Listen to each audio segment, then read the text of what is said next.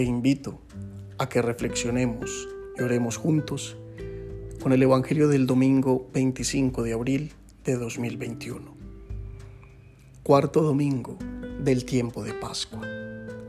En el nombre del Padre, y del Hijo, y del Espíritu Santo. Amén. Del Santo Evangelio según San Juan. En aquel tiempo dijo Jesús, Yo soy el buen pastor. El buen pastor da la vida por las ovejas. El asalariado, que no es pastor ni dueño de las ovejas, ve venir al lobo, abandona las ovejas y huye. Y el lobo hace estragos y las dispersa. Y es que a un asalariado no le importan las ovejas. Yo soy el buen pastor, que conozco a las mías, y las mías me conocen, igual que el Padre me conoce, y yo conozco al Padre. Yo doy mi vida por las ovejas. Tengo además otras ovejas que no son de este redil. También a esas las tengo que traer y escucharán mi voz, y habrá un solo rebaño, un solo pastor. Por esto me ama el Padre, porque yo entrego mi vida para poder recuperarla. Nadie me la quita, sino que yo la entrego libremente. Tengo poder para entregarla y tengo poder para recuperarla. Este mandato he recibido de mi Padre. Palabra del Señor. Gloria a ti, Señor Jesús. El tiempo de la Pascua nos presenta a Jesús como buen pastor, aquel que ha dado la vida por todas y cada una de sus ovejas. Solemos también en este día especial felicitar a nuestros sacerdotes, a aquellos que son amigos, a aquellos que guían nuestras comunidades, por ser los pastorcitos que en nombre de Jesús cuidan de la porción de rebaño que les ha sido confiada. A ellos nuestra gratitud y por ellos nuestra oración, para que sigan entregándose con amor generoso y misericordioso por los pequeños de Dios. Jesús es el buen pastor. Nosotros somos sus ovejas. Él es la puerta por la cual las ovejas entran al redil y salen hacia abundantes campos hermoseados por la vida del pastor. A quienes el maestro dirige esta parábola en su relato completo son los fariseos. Muchos de ellos no respondieron a la misión de guiar a sus hermanos israelitas, sino que treparon y saquearon el redil, robando lo mejor de las ovejas, o simplemente permitieron que fueran saqueadas y esclavizadas por otras fuerzas sin siquiera luchar en justicia por ellas. Todas las conductas de los fariseos y de las autoridades religiosas, orientadas a satisfacerse a sí mismos, son las que hacen que Jesús se presente ante los hijos de Dios como un verdadero pastor, que expone su vida para defenderlos, dispone de ella para salvarlos y la depone para sacrificarse por ellos. Él es el camino, la verdad y la vida. También es la puerta, la que lleva a los campos de la salvación, de la libertad y del amor. Con la imagen del buen pastor que nos ofrece el evangelista Juan, Jesús nos está mostrando la nueva manera en la que será guiado el pueblo de Dios, ya no solo Israel, sino todos los hijos de Dios.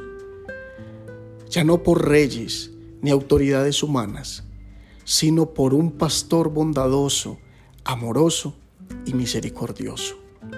Un pastor que no solo guía, sino que conoce a cada hijo de Dios por su nombre, que es cercano, que es íntimo. Jesús no se sirve de las ovejas, sino que sirve a ellas para liberarlas y salvarlas, para protegerlas con su propia vida. El buen pastor se hace conocer por su voz. Todo el que le ama reconoce su voz y su silbo amoroso. Quien le ama no cae en engaños ni en falsos llamados, porque el amor hace que esté siempre atento a escuchar solo la voz y la palabra de su amado. Llama a cada oveja por el nombre para que le sigan, y Él camina por delante de ellas para guiar su camino y anticiparse a los peligros a los que se vean expuestas. El Evangelio nos invita a reflexionar. Primero, si como ovejas reconocemos a Jesús como nuestro buen pastor. Segundo, si en verdad lo seguimos, si estamos dispuestos a caminar tras Él, a ir a la saga de su huella, o si nuestra vanidad y soberbia nos hacen ir por delante de Él, haciéndonos sordos al sonido de su voz.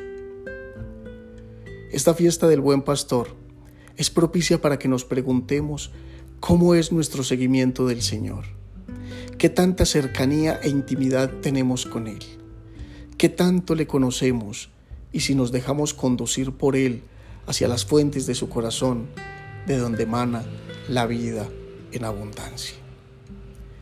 Si al contestar interiormente nos damos cuenta que no correspondemos a su voz ni a su amor como querríamos, no debe ser motivo para entristecernos y perder las fuerzas, pues tenemos al buen pastor que es capaz de cargarnos sobre sus hombros cuando el cansancio del camino nos vence. Más bien, que sea la excusa para que desde hoy nuestro itinerario nos dirija en pos de aquel que nos ama más que a nadie, pues hacemos parte de su rebaño y somos de su propiedad. Para terminar, oremos. Señor, te damos gracias por los sacerdotes que han pasado por nuestra vida. Tú los conoces y sabes de su testimonio y su profunda entrega a la comunidad. Sabes también de sus vacíos, soledades y sufrimientos, de sus profundos deseos de perfección y santidad. Te pedimos bendiga su ministerio, fortalezca su vocación y configure su vida con tu voluntad. Muéstranos a través de ellos la alegría y la libertad propia de tus hijos. Que tu rostro de amor y misericordia brille por medio de sus obras y palabras que en medio de las dificultades propias del sacerdocio puedan seguir pastoreando tus ovejas, conduciéndolas hacia los verdes prados y las aguas cristalinas de Jesús, el buen pastor. Que tu espíritu anime cada día su vocación y así puedan seguir entregándose en amor a la misión que les has encomendado. Amén. Feliz semana.